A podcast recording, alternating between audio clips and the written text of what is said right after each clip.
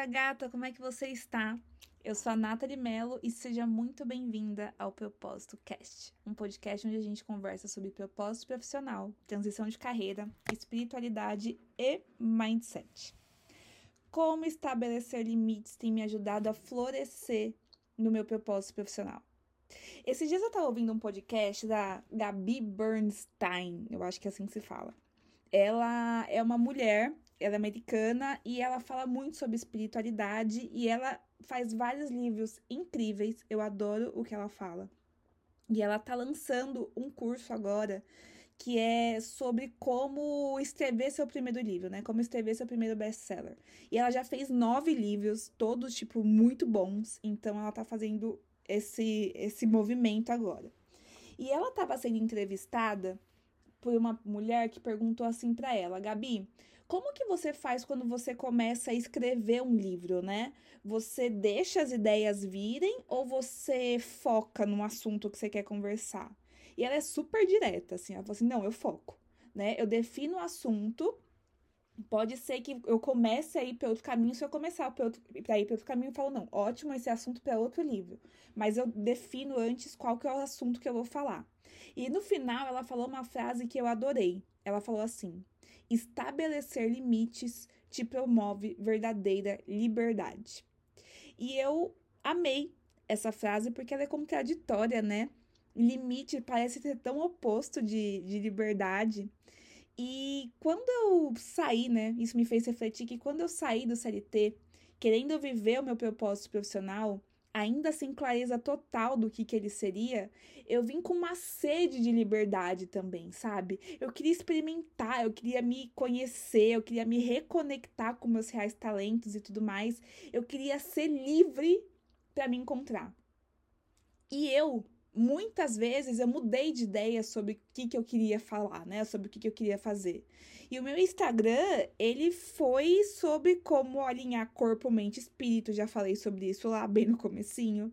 Depois ele foi de planejamento para procrastinadoras. Depois eu comecei a falar de marketing digital. Depois eu falei também sobre transição de carreira, vários, né? E eu pisava e abraçava cada um deles como uma forma de honrar a minha liberdade né? Eu sou livre, eu saí do meu emprego lá que não foi para viver algo que eu não goste. Se eu mudar de ideia é porque eu tô seguindo meu coração, é o meu caminho. E sempre que eu mudava de ideia, eu falava pro Gui, e eu sempre chegava para ele com o entusiasmo de uma criança mesmo, né? Esse tanto que esse discurso, meu, você não sai do seu trabalho para fazer algo que você não goste, é dele e faz muito sentido, né?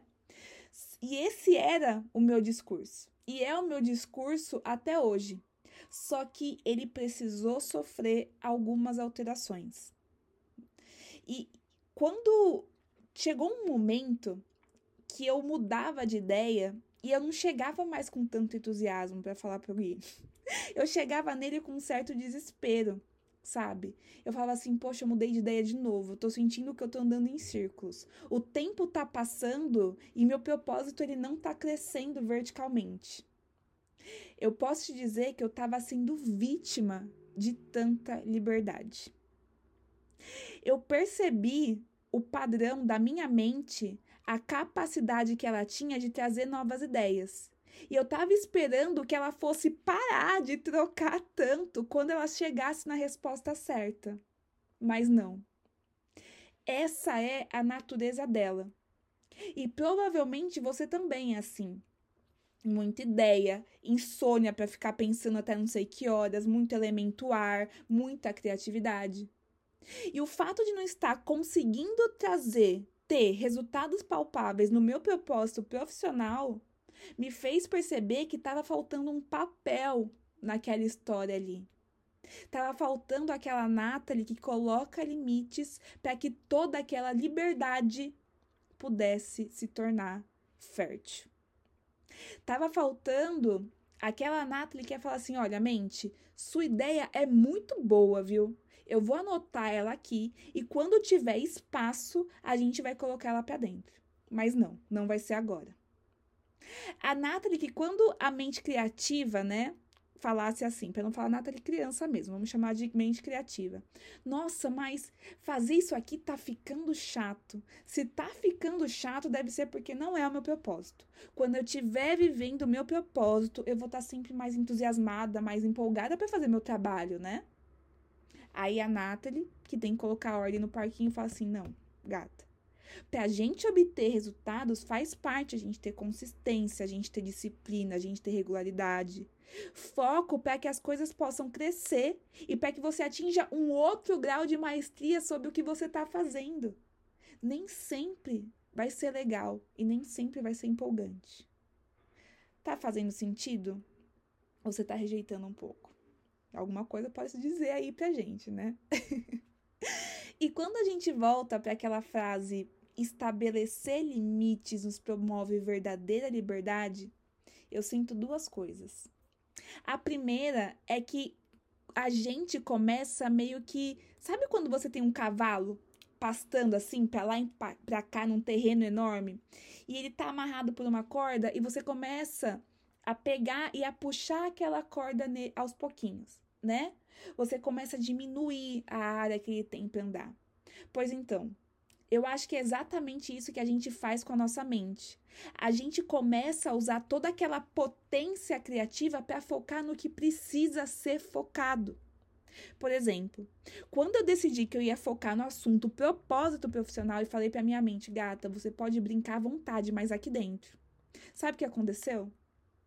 Hoje eu posso te dizer que eu vejo toda a minha trajetória com mais motivação, com mais segurança, porque eu tô sentindo que eu tô numa estrada de crescimento. E esse sentimento também é importante quando a gente quer viver o propósito profissional.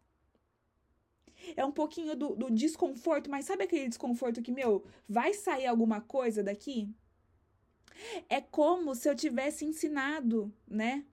Estou ensinando ainda, porque isso é um treino diário, a minha mente a trabalhar para levar a gente a níveis mais profundos de conhecimento, trazer mais originalidade, trazer mais autenticidade, mais criatividade em cima daquilo que eu defini que é o meu propósito profissional.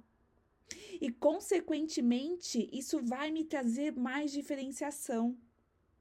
Eu parei de buscar mais nas laterais. Eu comecei a buscar mais a profundidade.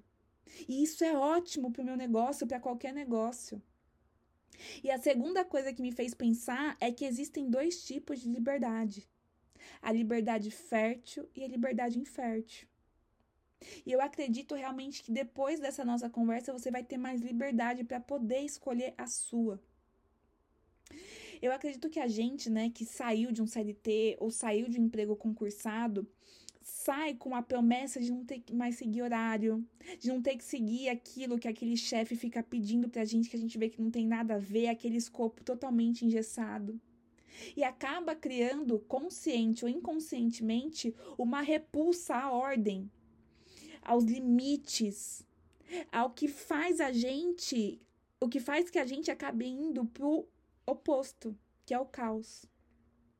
E é por isso que a gente acaba vendo tantas pessoas com uma consciência linda, super despertas, com total potencial de espalhar a sua mensagem para mais e mais pessoas, mas sem conseguir criar raízes sólidas para florescer, para ser sustentável, para gerar dinheiro, que também é importante para que ela consiga permanecer ali. E a intenção e a pergunta que eu quero deixar aqui para a gente refletir é a seguinte: como que tem sido a sua relação com a energia da ordem? Como que tem sido a sua relação com a energia dos limites? Quando você vê alguém que tem essa energia de disciplina, né, disciplinado, até meio, né, caxias e tudo mais, que é o extremo oposto, como é que você se sente? Uma grande repulsa? Do tipo, ah, eu que não quero ser assim? Mas será que não está faltando uma gotinha daquilo em você? Para que você possa realmente viver e florescer no seu propósito? Como é que você se sente quando vem, você tem, né, que sentar, fazer uma rotina que você sabe que não é agradável, que é mais como uma obrigação mesmo. Você levanta da cadeira a cada 10 minutos, talvez menos. Aí você fala, ah, será que eu reguei a planta? Vai lá e rega a planta. Aí você fala, ah, eu preciso fazer minha sobrancelha, né? Que foi o que eu pensei agora. Vai lá, para tudo e marca. Ah, será que fulano tá bem? Vou mandar uma mensagem para ele. Você percebe isso como sendo a sua mente criativa e irrequieta que precisa da versão você, que coloca a ordem no barraco e fala não, limites, ordem. A gente vai sentar aqui. A gente vai ficar aqui. Viver esse desconforto vai fazer bem pra gente. Eu vou terminando esse episódio de hoje com essa inspiração.